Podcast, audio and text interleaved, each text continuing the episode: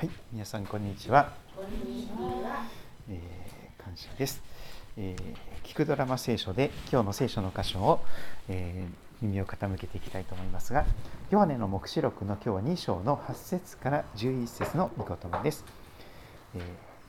新約聖書ヨハネの黙示録の2章の8節から11節の御言葉です。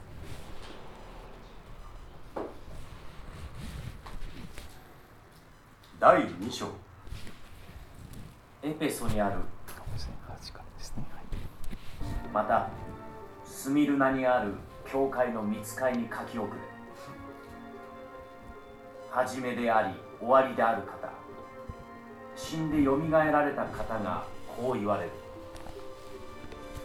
私はあなたの苦難と貧しさを知っている。だがあなたは富んでいるのだユダヤ人だと自称しているが実はそうでない者たち。サタンの回収である者たちから罵られていることも私は知っている。あなたが受けようとしている苦しみを何も恐れることはない。見よ。悪魔は試すためにあなた方のうちの誰かを牢に投げ込もうとしている。あなた方は10日の間苦難に遭う。死に至るまで忠実でありなさい。そうすれば私はあなたに命の冠を与える。耳のある者は御霊が諸教会に告げることを聞きなさい。勝利を得る者は決して第二の死によって害を受けることはない。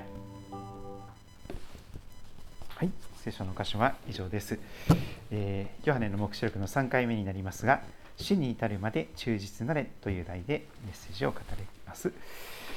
えー、イスラエル旅行の方がお土産でこれを買ってきてくださっていますがこの7つの金の食材、えー、これは、えー、ヨハネの黙示録1章の一番最後に書かれていましたが7つの食材は7つの教会であると言われております、えー、7つの教会を、えー、主がこの7つの食材で表しておられます。教会はそれぞれの地域に置かれた世の光ですね。食材です。その上にイエス様を輝かせていく中でその町で輝いていくその使命が与えられています。で7つの教会は小アジアという地域の教会になります。え資料を見ますとですねちっちゃな地図ですごい見にくいんですけども、えー、まずこのエーゲ海の中にすごい小さな字でパトモスと書いた島がありますね。ここですけども。このパトモスという小さな島に島流しにあった使徒ヨハネがこの神様からの啓示をいただいてそれを書き記してそして手紙として巻物に巻いて送りました。でエペソの教会はここですね。で時計回りで円を描きます。7つの教会は時計回りで円を描きます。エペソから始まってですね、えー、スミルナペルガモ、えー、そしてティアティラサルディスフィラデルフィアラオディキア7つの教会が、えー、出てきますがそれぞれに当てて、えー、書き送るようにということでメッセージを受けたまっていきます。そしてそれぞれの教会に建てられている、えー、見つかいと言われる存在があります。今日の箇所も8節。またスミルナにある教会の見つかいに書き送れ。と出てきますがこの見つかいというのは、えー、いわゆる天使というよりはですねその教会に代表として使わされているあるいは建てられている牧師とか伝道師とかあるいは宣教師とかあるいは役員の方長老の方そういう方々のことを意味していると思われます、えー、人間であっても神に立てられて、えー、そしてその教会を代表する責任が任されている者たちが見つかりと言われているかと思います。スミルナというところにある教会の見つかりに書き遅れ初めであり終わりである方死んでよみがえられた方がこう言われると、えー、紹介されていきます。えー、黙示録の一章の、えー、後半のところを見ていきますとこの再臨の主今も生きておられるイエス様のお姿が出てきますが一章の13節からちょっと振り返ってみたいと思います。またその食台の真ん中に教会の真ん中にですねイエス様が立っておられます。人の子のような方が見えた。その方は足まで垂れた衣をまとい胸に金の帯を締めていた足まで垂れた衣ガウンをまとわれて胸に金の帯を締めておられますそしてその頭と髪は白い羊毛のようにまた雪のように白くその目は燃える炎のようであった、えー、真っ白なこの、えー、髪の毛そして燃えるような、えー、眼差しを持ったイエス様の姿があります。そしてその足は炉で精錬された光り輝く真鍮のようで五円玉のようなこれと同じようなですね、え金に似た輝きを放つ、えその足がありましてそしてその恋は大水の轟の木のようであった。右手に7つの星を持ち口から鋭い諸刃の剣が出ていて顔は強く照り輝く太陽のようであった。あまりに神々しいそのえ五輪祭の光をえ覚えた時にヨハネは死んだ者ののように倒れてしまいました。しかしその倒れたヨハネにイエス様は右手を置いて言われます。恐れることはない。私は初めであり終わりであり生きているものである。私は死んだが身を世よ限りなく生きている。また死と読みの鍵を持っている。それゆえあなた方が見たこと今あることこの後起ころうとしていることを書き記せと続きます。あなたが私の右手に見た7つの星と7つの金の食台の秘められた意味。それは7つの星は7つの教会の見つかりたち。7つの食台は7つの教会であると、えー、紹介されています。前回はエペソの教会に、えー、語られたメッセージが見ましたが最初神様はいろんな評価するところ称賛されるところのところをいろいろ語った後に最後に深刻な問題を問われていました。けれどもあなたは責めるべきことがある。あなたは初めの愛から落ちてしまった。そこに戻るようにと勧められていました。そして今日はこうスミルナですけれども初めであり終わりである方死んでよみがえられた方がこう言われるとイエス様のことが紹介されていきます。永遠の永遠の神様ご自身そして死んでよみがえられた死にも悪魔にも罪にも勝利された勝利者であるイエス様からの語りかけです。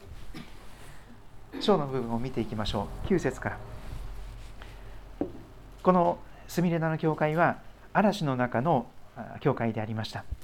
そして風前の灯火と言っていい状況があります。私はあなたの苦難と貧しさを知っている。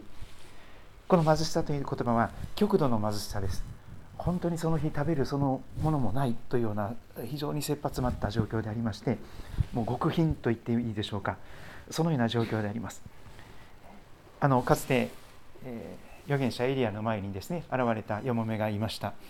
本当に目の前のこのわずかなものを焼いてパンを食べてそして死のうとしているそういう状況に近いものがあったかと思います。でもイエス様はそれをよく知っておられるのです。私はあなたの苦難と貧しさをよく知っているよ。だがあなたは飛んでいるのだと主は、え、励ましてくださいます。さらにイエス様は全てをご存知でそれを知っているよと、え、語ってくださいます。ユダヤ人だと自称しているが実はそうではない者たち。そしてサタンの回収である者たちから罵られていることを私は知っている、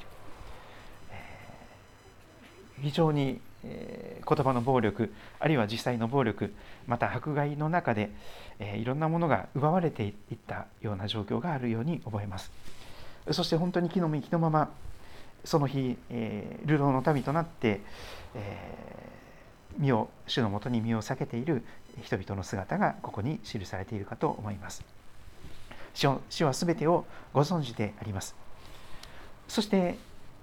注目すべきはこのスミルナの教会に対して非難されるところが何一つない。お叱りの言葉は一つも書かれていないということが、えー、注目されることかと思います。むしろ本当にこう神様がねぎらってくださり評価してくださりまた励ましてくださる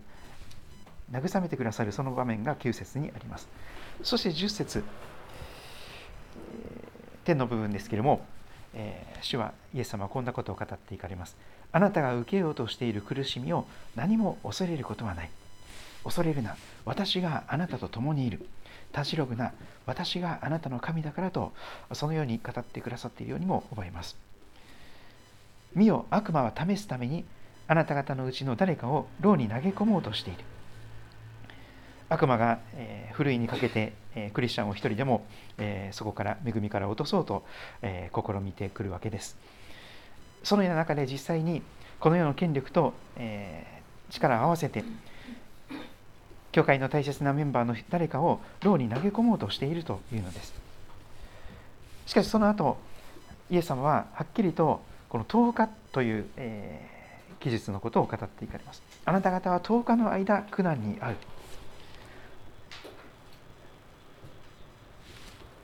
1週間とプラス3日ぐらいですけども、えー、あの苦しみに遭うとですねそれが何かこうずっと永遠に続くかのように思い込んでしまうことがあります。でも主はですね私たちを励ますために語っておられます。この地上におけるこの人生という名前の旅路において永遠に続く苦難など存在しないよというのです。どんなに出口の見えないトンネルのようなところを通らされていてもそれほんのわずかな期間しかありません。わずか10日の間と言われております。1週間と3日間ぐらいほんの少しの辛抱でそこを抜けて抜けることができる。永遠にこの地上の苦しみが続くなんていうことはありえないんです。本当につかの間の苦しみなんです。一時的な。そのことをまず、えー、覚えたいと思います。あなた方は10日の間苦難に遭う。そして主は非常に私たちを奮い立たせるためにこの言葉を語ってくださいます。死に至るまで忠実でありなさい。死に至るまで忠実であれ。そうすれば私はあなたに命の冠を与えると言われております、えー、約16年前にですねこの あちょっとだいぶ就任式が遅れてしまったので2008年1月20日と書いてますけども あの天に行かれた長嶋正義兄弟がですね、えー、これ手作りのこの御言葉なんですよね。はい、今日の御言葉ですね。このヨハネの福音書の2章のこの10節の御言葉ですね。この死に至るまで忠実なれと、書かれていますけれども、あのちなみにこれはですね、この周りを全部削ってこの字だけを残してですね、すごい厄介な作業ですけども、こう彫刻刀のようなものでずっと全部周りを削ってですねその字だけのところを残して、えー、そしてこの白い、えー、もので浮き彫りにしてくださっていますが死に至るまで忠実であれ死に至るまで忠実でありなさい。そうすれば私はあなたに命の冠を与えると主は語ってくださっております。イエス様こそ初めであり終わりである永遠の神様です。そして私たちのために十字架の死に至る苦しみを味わってくださいました。十字架の死に至る苦しみです。そしてイエス様は死を免れることができませんでした。十字架の上で死ななければ私たちの救いが完成しなかったからです。まさに死に至るまで忠実に主イエス様ご自身が先立って歩んでくださいました。そこに至るまでには特にゲッセマネの園において血の汗を流すような鳥なしの祈りまたその祈りの中での一夜を過ごされた様子もあります。何度もこの苦い杯を私から取り除いてくださいとイエス様でさえ祈らずに折れない状況でした。しかし3度祈ってもそれが叶えられない。そして御心はこの苦き杯を罪人の身代わりとして飲むことが御心なんだということを改めて再確認してイエス様は立ち上がられてそして十字架へとまっすぐに向かっていかれた姿が福音書に記録されております。十字架の上で私たち罪人のために死んでそしてよみがえられた勝利者である主イエス様の御声がここに力強く響いております。死に至るまで忠実であれそうすれば私はあなたに命の冠を与えるというのです。賛美歌21にもありますけれども命の終わりはですね命の始めなんです。私たちが本当に罪の古い自分に死んでそして新しい新しいよみがえりといいましょうか。新しく生まれるという御霊の導きの中で新しく生まれていく。古い自分に死んで新しい自分に、え生まれ変わっていく。そのことももちろん言われていますが同時にいつか私たちこの市場においては必ず死を迎えなければなりません。それは年齢順ではないこともたくさんあります。今本当にウクライナだけでなくてイスラエルにおいてもガザ地区においても毎日たくさんの人が亡くなっております。えー、一人でも多くの方が、えー、その、え中から守られるようにとお祈りしておりますけれどもでもたとええ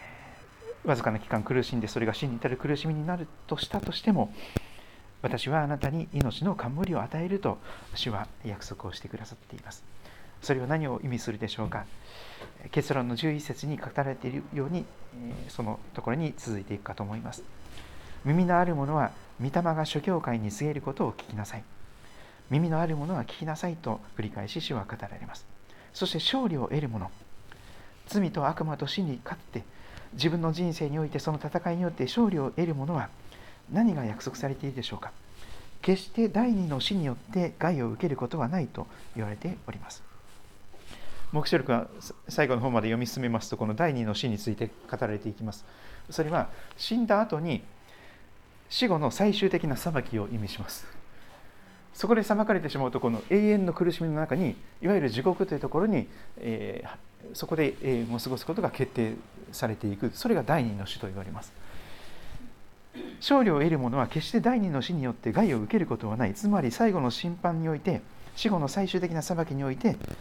有罪にされることはありえない。主が弁護してくださり主が私たちをかばってくださってこの人には罪を認めることができません。この人には罪がありません。この人は義なる人ですと宣言していただいて人は一度死ぬことと死後に裁きを受けることが定まっておりますがその最後の審判においても誰が何と言おうと誰が私を罪に定めようとしてもイエス様がこの人には罪がありませんと。私がこの人に免じて全部罪を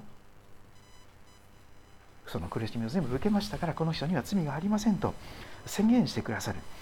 そしてその第二の死は害をもたらさないというのであります。つまりその命の冠とは永遠の命の冠なのです。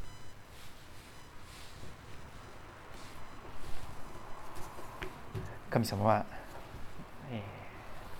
この地上のそれぞれの人生を与えてくださっていますがそれぞれの人生でそれぞれ戦っているんですけれどもでも死に至るまで忠実にさせていただけたらなと、え心から願います。それは自分の力というよりはひたすら神様に、え寄りすがって神様助けてください。この弱い私を憐れんでください。助けてください。聖霊なる神様は私を満たしてくださってどうかこの戦いに勝つことができるように憎しみに対して愛を持って勝利することができるように主を助けてください。そのことをぜひ祈っていけたらと思っております。また尊いお一人お一人の、えー、祈祷者の方々祈っていけたらと思います、えー、今日もですねあのこの祈りのカードの方々を覚えて祈っていけたらと思います。